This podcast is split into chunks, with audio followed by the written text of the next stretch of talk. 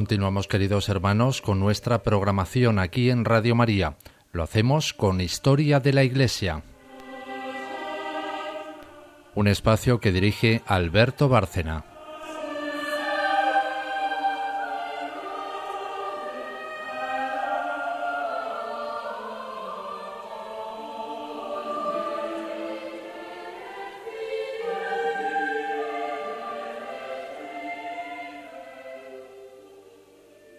Buenas noches, otro programa más de Historia de la Iglesia, aquí en Radio María, con Rosario Gutiérrez, María Ornedo, que vuelven a acompañarme y ya puedo anunciar además que lo hacen de forma estable. Rosario desde el principio, María, que ha venido como invitada, pasa a ser colaboradora del programa desde hoy eh, y yo creo que todos nos vamos a alegrar. Nosotros, desde luego, y nuestros oyentes estoy seguro de que también, de oír sus opiniones y sus intervenciones oportunas siempre, así como los textos que ella misma prepara en base a lo que vamos a hablar. Eh, se trata hoy de hablar del concilio de Elvira. Seguimos con las persecuciones y, nos remontamos a uno de los más antiguos concilios de la Iglesia, celebrado precisamente en España, en torno eh, a la persecución de Diocleciano. Eh, no están de acuerdo los tratadistas en cuanto a la fecha. Algunos opinan que es posterior a la, a la misma persecución, inmediatamente posterior. Otros, en cambio, entre ellos el padre Sotomayor, especialista en historia de la, Iglesia en España, opinan que es justamente anterior, inmediatamente anterior a la persecución. En cualquier caso, es en torno a ella y está hablando de las primeras comunidades cristianas. Eh, antes o después, en cualquier caso, estas comunidades, estos obispos que se reúnen en Elvira, son gentes que han vivido la persecución o están a punto de vivirla. Y en cuanto a esto, vamos a ver una solidez, una fortaleza ante la prueba verdaderamente asombrosa y que nos vuelve a confirmar que es obra del Espíritu Santo todo lo que la Iglesia es. Estaban avisados aquellos cristianos, desde luego, desde el propio Evangelio, en cuanto a que serían perseguidos y odiados. Mm, más de uno, desde luego, a lo largo de los siglos se habrá fortificado o, se habrá, o habrá encontrado aliento precisamente en este texto que quiero leer hoy, para empezar. Dice el Señor del Evangelio de Lucas, os echarán mano, os perseguirán entregándoos a las sinagogas y a la cárcel, y os harán comparecer ante reyes y gobernadores por causa mía. Así tendréis ocasión de dar testimonio. Haced propósito de no preparar vuestra defensa, porque yo os daré palabras y sabiduría a las que no podrá hacer frente ni contradecir ningún adversario vuestro. Y hasta vuestros padres y parientes, y hermanos y amigos os traicionarán y matarán a algunos de vosotros, y todos os odiarán por mi causa. Pero ni un cabello de vuestra cabeza perecerá. Con vuestra perseverancia salvaréis vuestras almas. Lucas 21, 12, 19. Una cita más en la que Cristo anuncia el martirio, la persecución, para aquellos que le sigan. Volviendo al concilio de Elvira, digo que en torno a esa persecución, la peor, la más larga, en la que ya hemos incidido en programas anteriores, eh, se produce el hecho mm, casi milagroso de que se conserven las actas de este concilio español en un momento en el que verdaderamente eh, se ha perdido tanta documentación a causa de la misma persecución que es eh, una verdadera joya. Es un concilio en el que se tratan muchas cosas, sabemos por las actas que asisten 19 obispos de distintas comunidades españolas, se deduce también de estas actas que habría unas 37 comunidades y en ellas, en, las actas, vemos obispos de toda la geografía hispana, muchos más de la Bética, que al ser la zona más, la zona más romanizada era también la más cristianizada de España, pero están también eh, obispos como el de León, Zaragoza, Toledo. León es el más al norte de todos los de la geografía española que acuden a Elvira. No debía de ser fácil, desde luego, no sabemos qué dificultades encontrarían en reunirse, pero van tratando muchos aspectos de, de la vida de aquellas comunidades que nos resultan del mayor interés para saber cómo eran. En primer lugar, su composición. Y vemos por, por, el, por las actas que es eh, un grupo de lo más heterogéneo de los cristianos españoles. Los hay de todas las clases, como por otro lado ocurría en la propia Roma y en todas las provincias, desde senadores, mm, que van a ser especialmente perseguidos ya desde la persecución de Valeriano, los aristócratas, senadores, los altos cargos del imperio, perdían en primer lugar el cargo, todos los honores y tratamientos. Y si persistían en su, en su profesión de fe, la vida como todos los demás. Aparte de estos, de estos personajes eh, importantes que aparecen en estas comunidades, pues junto a ellos vemos eh, de todo. Eh, gente muy pobre, humildes, esclavos incluso. Aparecen prostitutas, que son bien recibidas, por cierto, siempre y cuando cambien de vida. Solo se les exigía y se consideraba ya una prueba del cambio que contrajeran matrimonio y a partir de ahí eran eh, tan bien recibidas como cualquier otra cristiana que se preciara de serlo. hay antiguos sacerdotes paganos entre las primeras comunidades hay antiguos eh, profesionales del, circo, del terrible circo romano, el espectáculo más terrible de la historia, lo más sangriento, ¿no? Junto a los gladiadores, los áurigas, los eh, conductores de aquellos carros que, por supuesto, ejercían una violencia y con desprecio absoluto de la vida propia y ajena, eh, daban espectáculo de esta forma terrible. hay gente de todos los niveles y se les recibe, eso sí, claro, a condición de que en muchos casos cambien de vida. Desde luego, en el caso de los áurigas y de las prostitutas, esto es eh, una condición sine qua non. Pero aparte de que nos informen sobre cómo era la vida de aquellas comunidades o las personas que las integraban, en el concilio mm, se van a tratar temas de la mayor importancia, como son, por ejemplo, eh, establecer cuáles son los pecados más graves y también las penitencias que les corresponden. En el concilio de Elvira aparecen entre los pecados mayores, desde luego, la idolatría, que aún se practicaba, por supuesto. Estamos hablando de comunidades que en, aquella, en aquellas provincias hispánicas, que eran cinco en ese momento, eran todavía minoritarias. Hay más paganos que cristianos todavía en ese momento aquí. Eh, la idolatría es, eh, por lo tanto, de los pecados más graves. La brujería, desde luego, también. La magia. Eh, se especifica el maleficio. Junto a ellos aparecen pecados graves considerados eh, por los padres de Elvira como, como es el, la usura. Y luego hay toda una serie de pecados relacionados con la castidad que, eh, de los que se subraya la importancia. El enocinio, por supuesto, el adulterio se considera pecado gravísimo, en el mismo nivel que la fornicación de los clérigos, en la ruptura de los votos de las vírgenes consagradas, tan grave como, como todo lo demás, en definitiva, en torno a la castidad, y volveremos sobre este tema, hay, muchos, hay muchos eh, preceptos. Por otro lado, mm, antes de continuar, se estarán preguntando nuestros oyentes, ¿verdad?, ¿dónde estaba eso de Elvira? Elvira es Granada. Para ser exactos, mm, los especialistas lo sitúan concretamente la celebración del concilio en el Cerro del Albaicín. Elvira Iliberis, en nombre ibérico posiblemente, mm, pues es Granada pero el concilio conserva su nombre, cuando nos referimos a él siempre se le llama así, Concilio de Elvira o de Granada del 302-303, eh, según las fechas más eh, plausibles.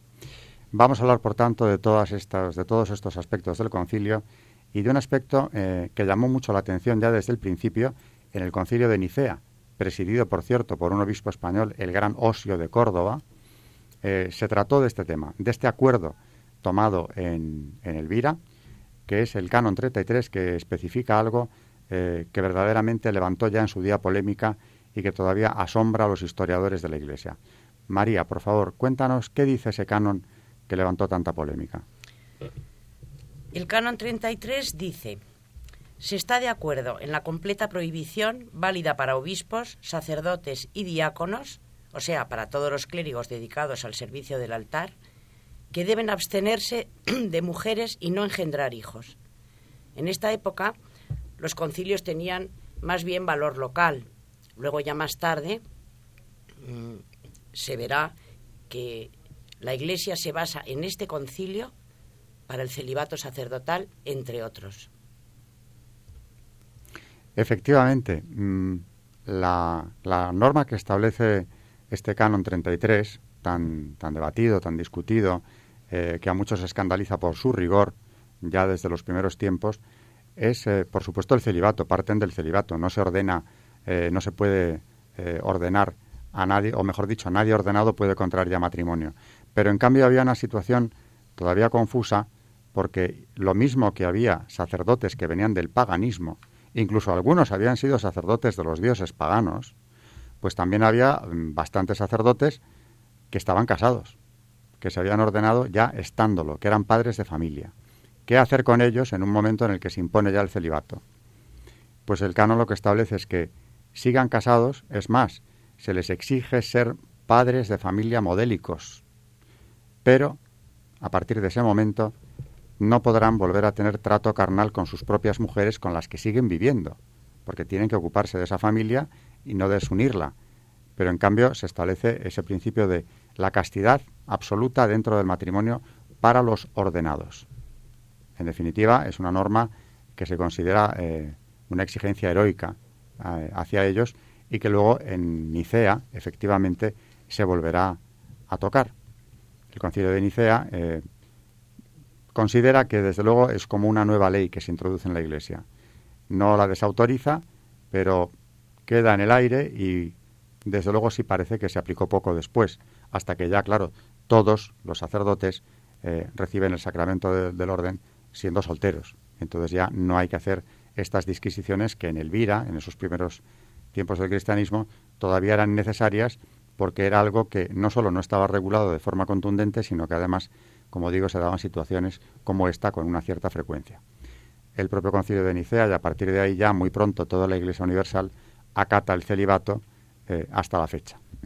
Este es un problema, mm, el del celibato eclesiástico, eh, que ha levantado polémica a lo largo del tiempo, porque tenemos que hablar de esto, tenemos que hablar también de lo que se estaba dirimiendo en Elvira en aquellos primeros siglos de la Iglesia.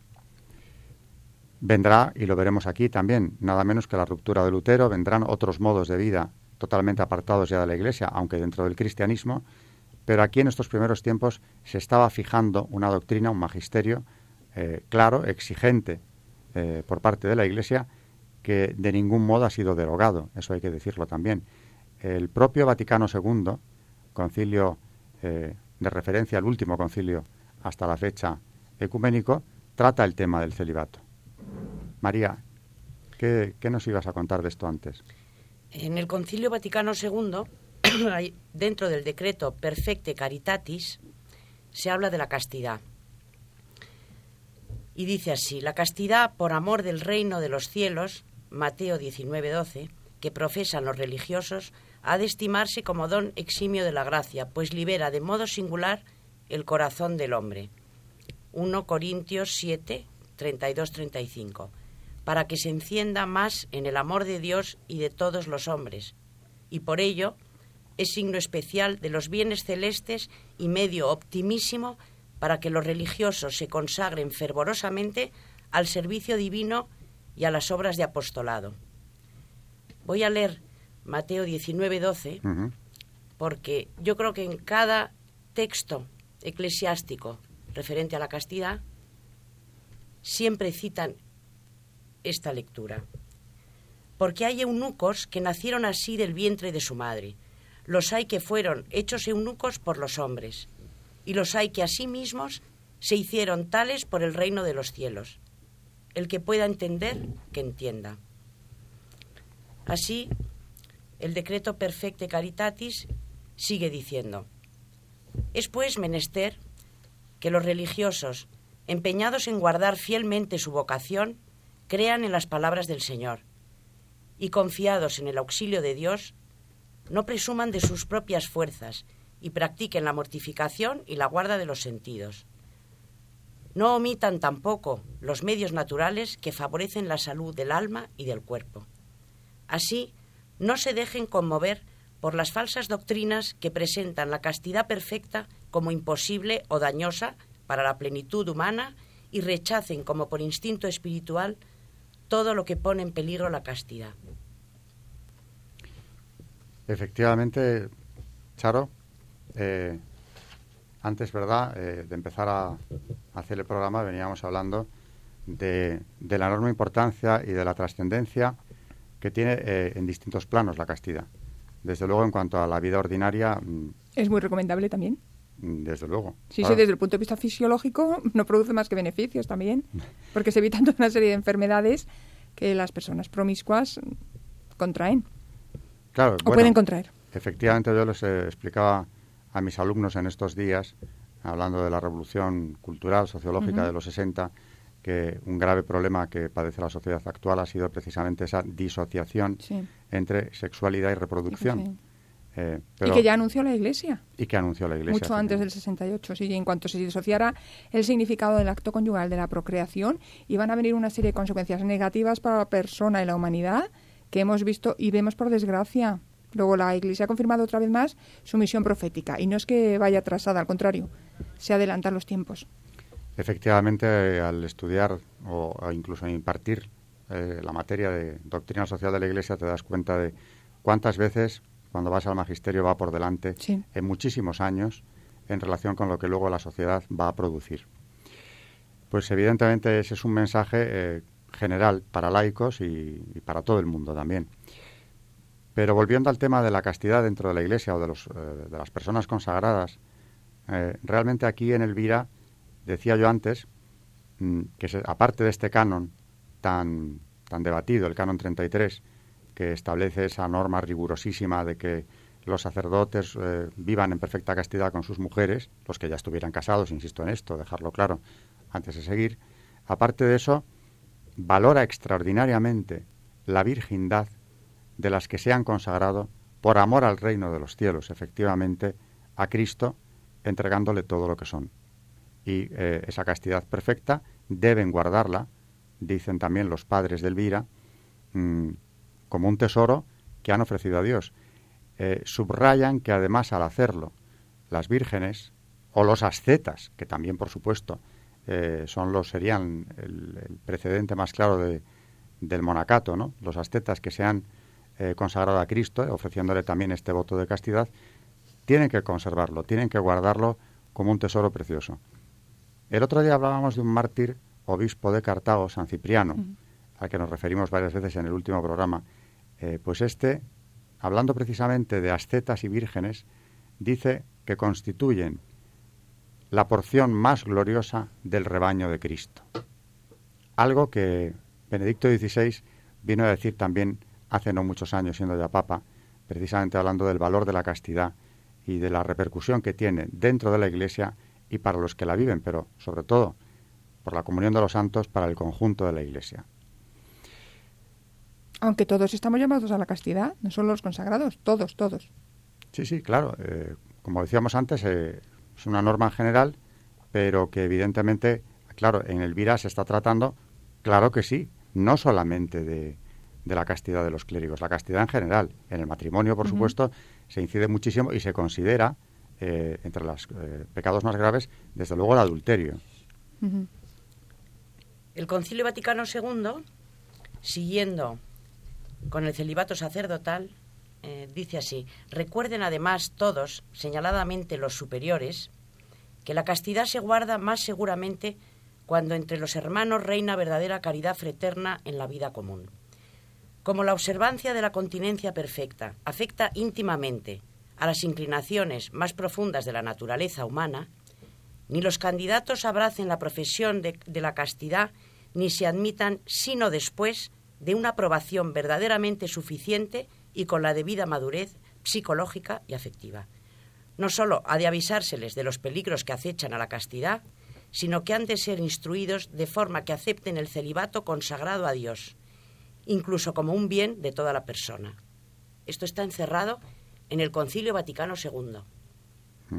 Luego, he encontrado de Juan Pablo II una exhortación apostólica preciosa que se llama Redemptions Donum, el don de la redención, que tiene un capítulo sobre la castidad maravilloso.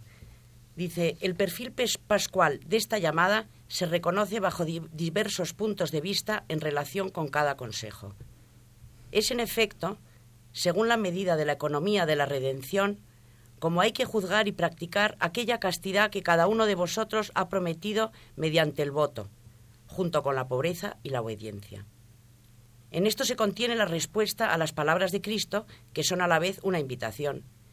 Y hay eunucos que asimismo se han hecho tales por amor al reino de los cielos. El que pueda entender, que entienda. Precedentemente, Cristo había ya subrayado, no todos lo entienden, sino aquellos a quien han sido dado. Estas últimas palabras ponen en evidencia que esta invitación es un consejo, el apóstol Pablo ha dedicado también a este tema una apropiada reflexión en la primera carta a los Corintios. Este consejo está dirigido de modo especial al amor del corazón humano. Pone más de relieve el carácter esponsal de este amor. Mientras la pobreza, y más aún la obediencia, parecen poner de relieve ante todo el aspecto del amor redentor contenido en la consagración religiosa, se trata aquí, como se sabe, de la castidad en el sentido de hacerse eunucos por el reino de los cielos. Es decir, se trata de la virginidad como expresión del amor esponsal por el Redentor mismo. En este sentido, el apóstol dice, hace bien quien elige matrimonio y hace mejor quien elige la virginidad. El célibe se cuida de las cosas del Señor, de cómo agradar al Señor, y la mujer no casada y la doncella solo tienen que preocuparse de las cosas del Señor, es decir, de ser santas en cuerpo y espíritu. No se da en las palabras de Cristo, ni en las de Pablo, desestimación alguna del matrimonio. El consejo evangélico de la castidad solo es una indicación de aquella particular posibilidad de que para el corazón humano, tanto el hombre como el de la mujer constituye el amor esponsal del mismo Cristo, de Jesús Señor.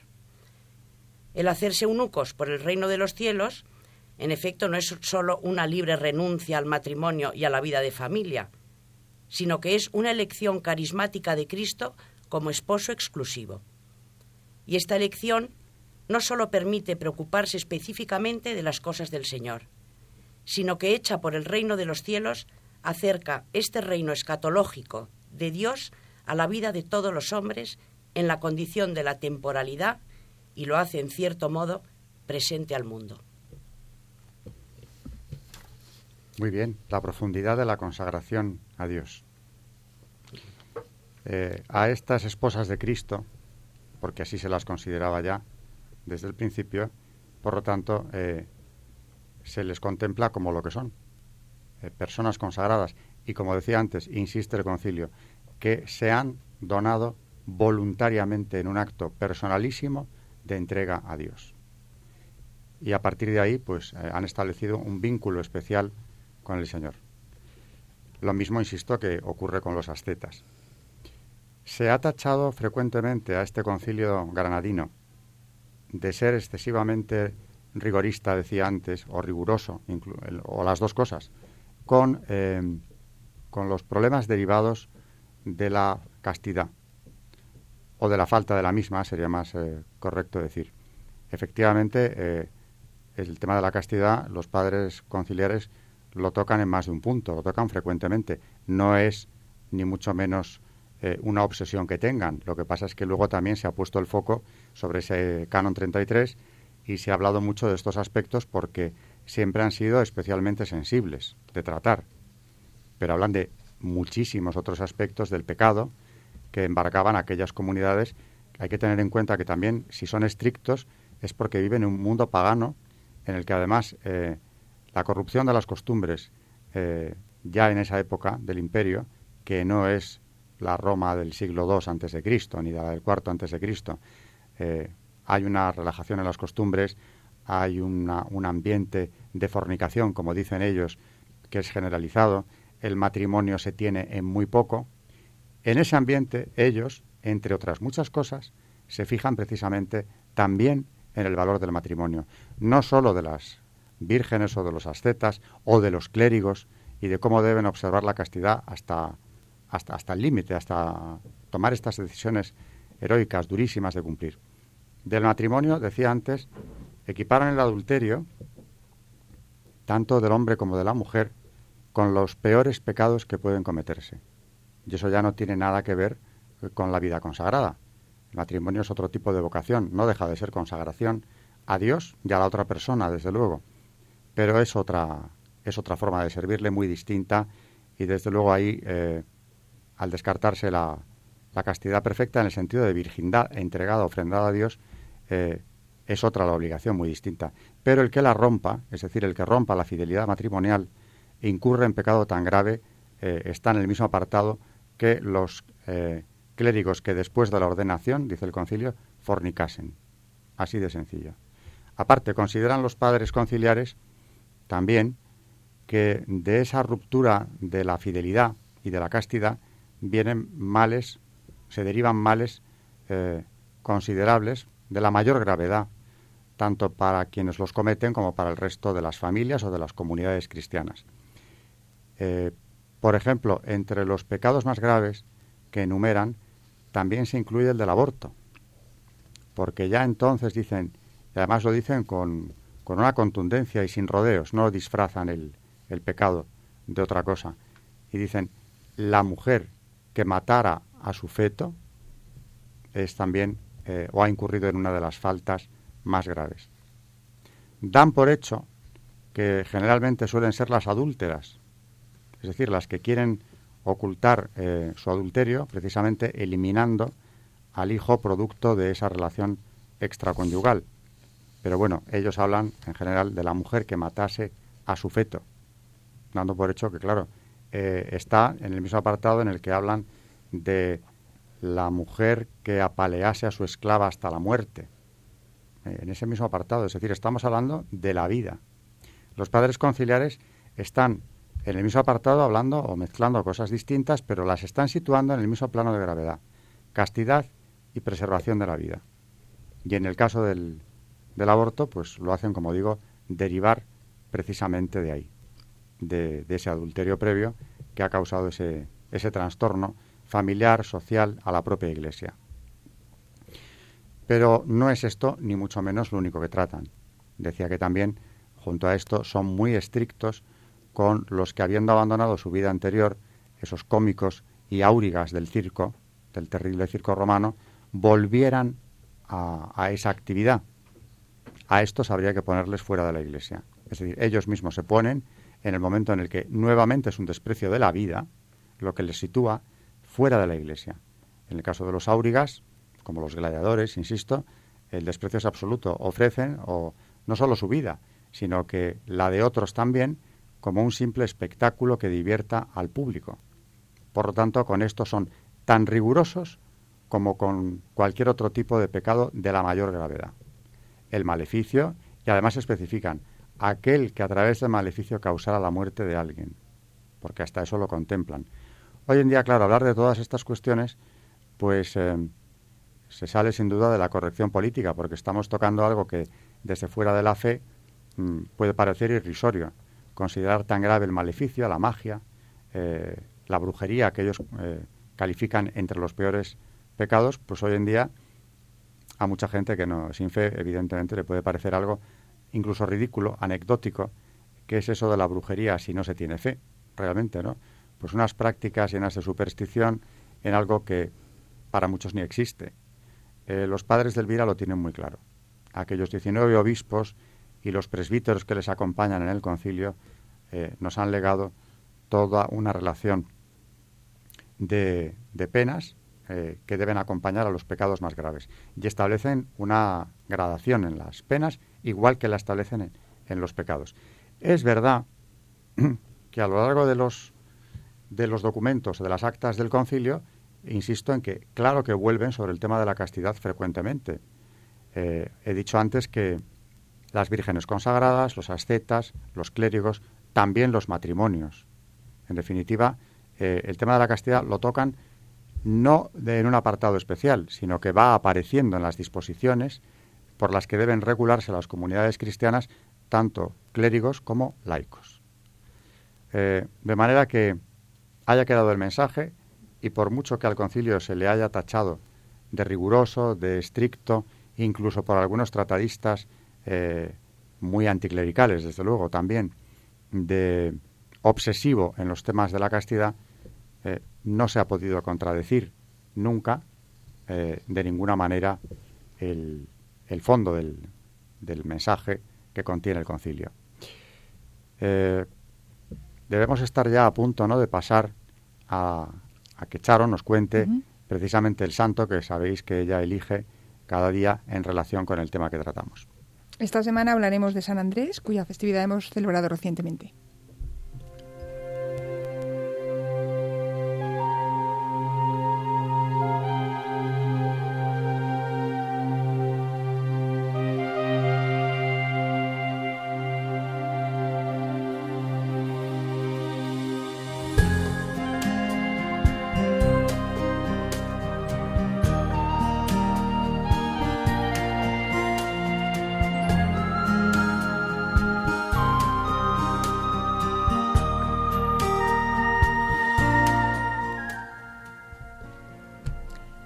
Hablamos hoy de San Andrés. El nombre de Andrés deriva del griego, del sustantivo anerandros, que significa varón, y lo podríamos traducir perfectamente por varonil. San Andrés era originario de Bethsaida, en Galilea, a las orillas del lago de Genesaret. Era hijo de Jonás, pescador de la zona, y hermano de Simón Pedro, si bien las escrituras no precisan si era mayor o menor que él. Tenían casa en Cafarnaún, en la que se alojaba Jesús cuando predicaba allí.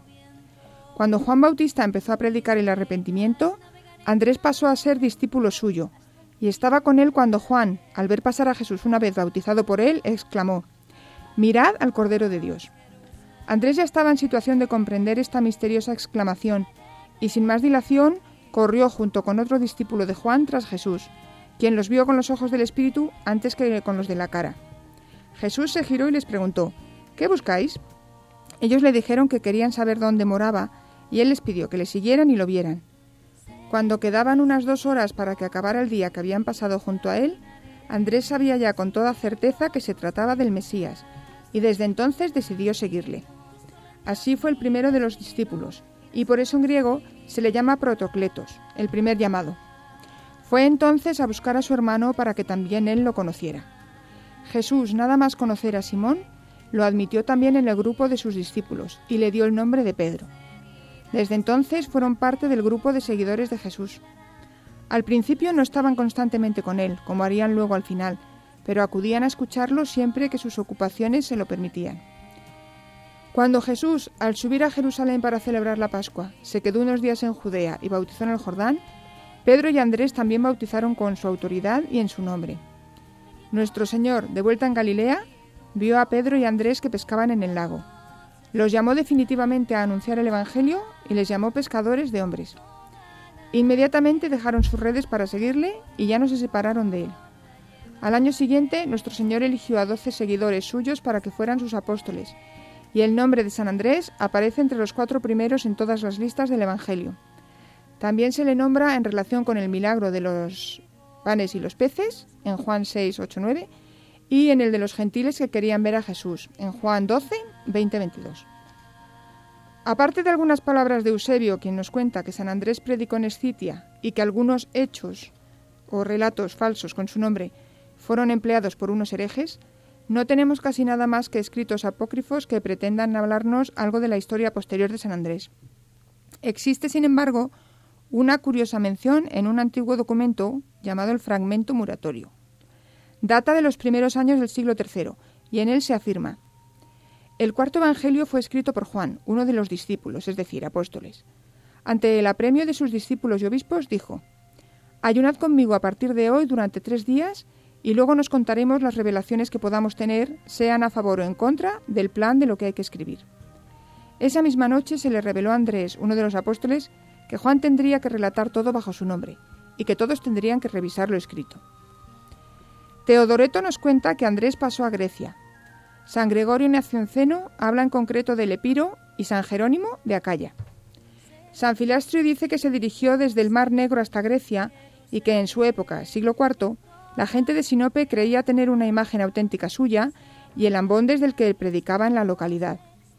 Aunque coinciden en señalar la dirección en que se encaminó el apóstol, la verdad es que no tenemos certeza al respecto, la opinión más difundida en la Edad Media era que llegó finalmente a Bizancio y que allí dejó a su discípulo Estaquis, de obispo.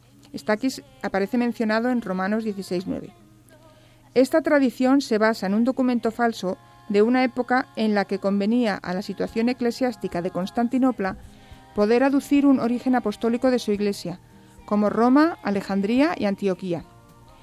Y de paso decimos que el primer obispo histórico de Bizancio es San Metrófanes, a comienzos del siglo IV. Tampoco tenemos certeza sobre el lugar y la manera de la muerte de San Andrés. Su pasio apócrifa dice que se le crucificó en Patras, en Acaya, y que no se le clavó a la cruz, sino que se le ató. En la cruz permaneció dos días, sufriendo y predicando a la gente hasta su muerte. Parece ser que la idea de la cruz en aspa no puede ser anterior al siglo IV. Con Constancio II, en torno al 361, las supuestas reliquias de San Andrés se llevaron desde Patras a la iglesia de los apóstoles en Constantinopla. Tras la captura de la ciudad por los cruzados en 1204, las reliquias fueron robadas y se entregaron posteriormente a la catedral de Amalfi en Italia. San Andrés es el patrón de Rusia, según una tradición no contrastada que afirma que predicó allí hasta Kiev. También es patrón de la Iglesia Oriental y el patrón de Escocia. No se afirma que llegara a predicar en Escocia, pero la leyenda transmitida por John de Fordham e incluida en el breviario de Aberdeen tampoco merece mucho crédito. Dice tal leyenda que un tal San Rulo, Regulus en latín, originario de Patras y que custodiaba las reliquias de San Andrés en el siglo IV, recibió en sueños el aviso de un ángel para tomar parte de las reliquias y llevarlas a un lugar de Occidente que se le indicaría. Hizo lo ordenado, se dirigió al noroeste, hacia el fin de la tierra, hasta que lo detuvo una señal del ángel en el lugar que hoy llamamos St. Andrews, donde levantó una iglesia para guardar las reliquias. Se le nombró obispo del lugar y proclamó el Evangelio allí durante 30 años. Puede que esta historia se haya formado en el siglo VIII. La archidiócesis de St. Andrews celebra la fiesta de la translación el 9 de mayo. El nombre de Andrés aparece en el canon de la misa con el de los demás apóstoles y también se le nombra junto a Nuestra Señora y a San Pedro y San Pablo en el embolismo que sigue al Padre Nuestro. Esto se suele atribuir al Papa San Gregorio Magno, muy devoto del santo, pero puede ser incluso más antiguo. Celebramos su festividad el 30 de noviembre.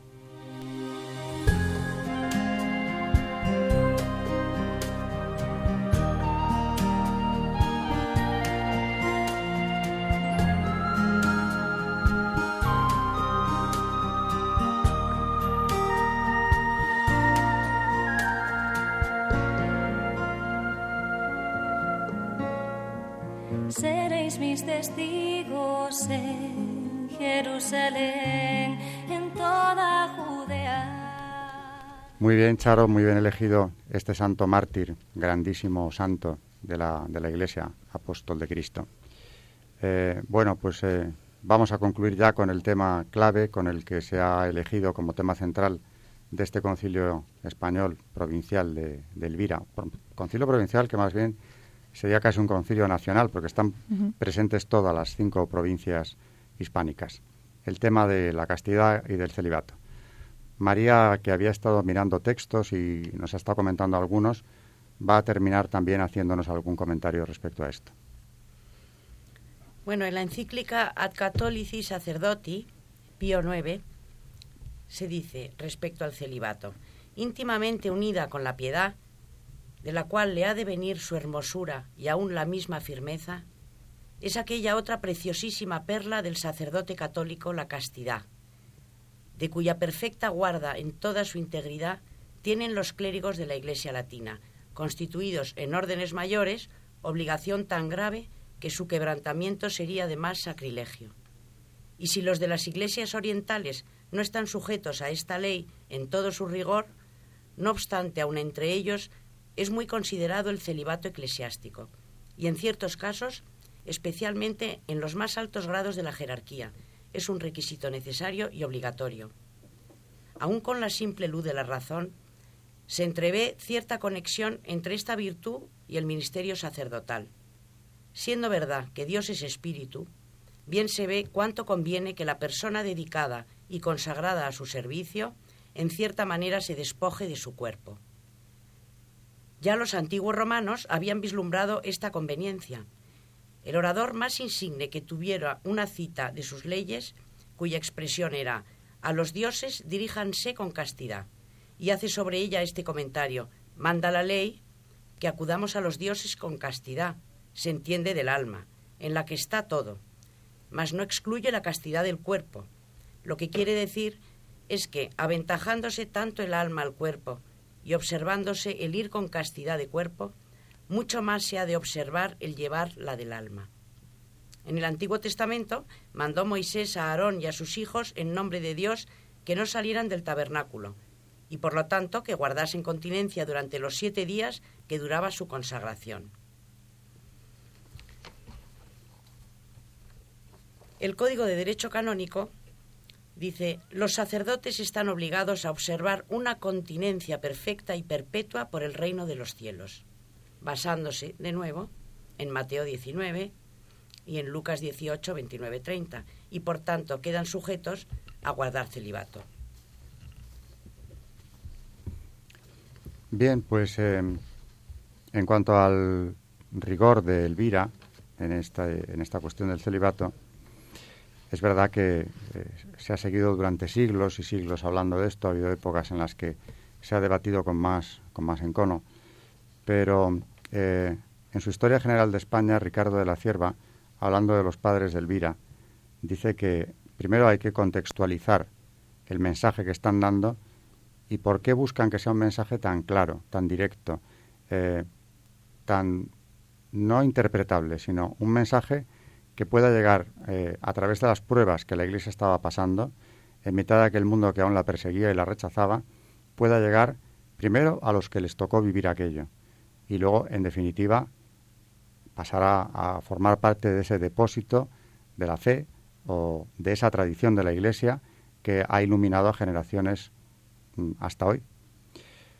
Dice hablando de aquellos, mm, de aquellos padres eh, tan rigurosos, que muchas de estas exigencias, se refiere a las del concilio, eran generales en la Iglesia occidental y que tras el rechazo inicial, de hecho, evolucionó muy pronto hacia el celibato, por ejemplo, y demuestran una profunda fe y una seguridad en el camino de Cristo, que es un camino de sacrificio y de cruz, que alcanzaría consecuencias redentoras en medio de la corrupción y el desencanto espiritual del imperio romano. Nada habría tan antihistórico como prejuzgar a los padres de Iliberis con una frivolidad mucho más propia de nuestros tiempos que de los suyos.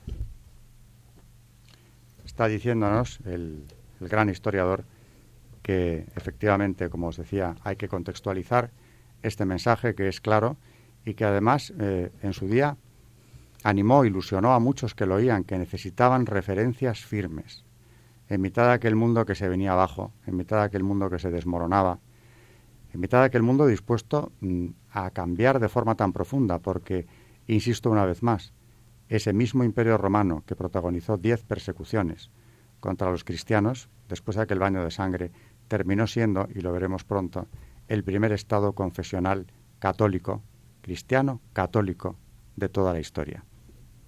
Charo, ya estamos terminando el programa. Eh, ¿Qué querrías añadir sobre un tema tan, tan, tan trascendental como es este? En relación a lo que ha señalado de la gravedad del aborto, creo recordar, pero no lo puedo precisar, que de los primeros escritos cristianos, y no recuerdo si era la Didaje o uno de ellos, sí que se citaba como horror que la madre se deshiciera del fruto de su vientre y en la mentalidad de aquel momento lo contemplaban como algo aberrante. Sí, sí, claro. No solamente es en, Elvira, es... ya tenía tradición desde... Ya tenía tradición. Mm, sí. Sí, sí. Por eso, claro, pasa a engrosar eh, la lista de los pecados peores. Mm. Eh, en definitiva, es todo un catálogo de, normas, para eso se reúnen los concilios, con toda mm. la autoridad que se les confiere desde el principio de la historia de la Iglesia y que muy pronto veremos ahora cuando empecemos a hablar de las herejías de los primeros tiempos, cómo eh, el Espíritu Santo se abre camino y Dios del mal saca el bien. Porque de aquellas herejías que desunieron a la Iglesia y que algunos autores consideran incluso más graves que las persecuciones sangrientas que sufría, de aquellas herejías, ¿verdad? ¿Cuántas veces sale la luz? A través del concilio, a través de estas reuniones de obispos que todavía no podían serlo por las circunstancias durísimas que atravesaba la Iglesia, pero que muy pronto serán ya concilios ecuménicos. A la vuelta de la esquina estaba ya el de Nicea, para esclarecer temas tan importantes como aquellas primeras herejías, ¿verdad? Y la gran joya que nos legó que fue el, símbolo apostólico. El símbolo apostólico repetido eh, miles y miles de veces durante los ¿Qué siglos. es la fe de los apóstoles? La fe de los apóstoles. Eh, en definitiva, creo que, bueno, el Concilio de Elvira podría darnos para varios programas, pero claro, eh, tenemos que seguir. Sí. Tenemos que, seguir esta dinámica. María, ya, para irnos despidiendo. Bueno, yo, eh, en boca de Juan Pablo II hay unas palabras preciosas, sobre todo para la esperanza, ante la dificultad de la castidad, ya no solo antiguamente, sino hoy en día. Eh, anima mucho eh, estas palabras. No se trata de abandonarme a lo, que es, a lo que no es posible para mí, sino a lo que me es imposible, ya que ninguna cosa es imposible para Dios. Y aquí tenemos a San Lucas, capítulo 1, versículo 37, para Dios ninguna cosa es imposible. Digo, para que tengamos esperanza. ¿No? Charo, Alberto. Yo la tengo. pero Sí, quiero más. Yo también, pero conviene recordar eh, y revisar estos textos y, y para esto sirve también la historia, para traernos al presente y ver cómo estas realidades mm, siguen estando ahí y son problemas que, que no se han resuelto y que incluso no se han resuelto en el sentido de que no se aceptan. Eh, aquella sociedad pagana todavía le costaba mucho aceptar aquello, incluso dentro de las comunidades cristianas eh, nos imaginamos tuvo que haber reacciones fuertes, como se demuestra de, lo que transcriben las actas. Pero es que hoy en día la sociedad mm, es casi tan pagana como entonces. Eh, no tanto, evidentemente, ¿no? El legado de la fe no se ha perdido hasta ese punto. No estamos en la Roma del circo y de la cultura de la muerte que protagonizó en tan gran medida. Pero qué duda cabe de que hoy en día suscitar un, un tema o, o traerlo a debate eh, tan polémico como la castidad, desde luego es espinoso y muchas veces se rehuye precisamente por esta razón. Pero conviene hacerlo porque es algo que afecta íntimamente a la vida personal, a la vida espiritual de los cristianos y desde luego a la vida colectiva de la Iglesia. De modo que creo que, que siempre es oportuno hablar de esto. Y no estaba previsto, simplemente hablando del concilio de Elvira, nos hemos ido al siglo IV, pues fíjate en dónde hemos terminado. Recuerdo a nuestros oyentes de Radio María, como siempre, el teléfono al que pueden dirigirse en solicitud de cualquiera de estos programas o de los eh, vídeos también que están en YouTube a su disposición. Es el 902 500 518 eh, y luego nuestro correo electrónico también, correo.radiomaria.es para dirigirse a este, poniendo delante programa Historia de la Iglesia, para que podamos eh, compartir con nuestros oyentes sus opiniones también. Y ahora ya, pues eh, nos tenemos que ir despidiendo. En primer lugar, vosotras, empezar tú misma, Charo, Hasta dentro de 15 días, si Dios quiere. María. Muchas gracias a todos. Muy bien, yo también me uno a la despedida y a las gracias. En dos semanas volveremos a, estar juntos. Adiós.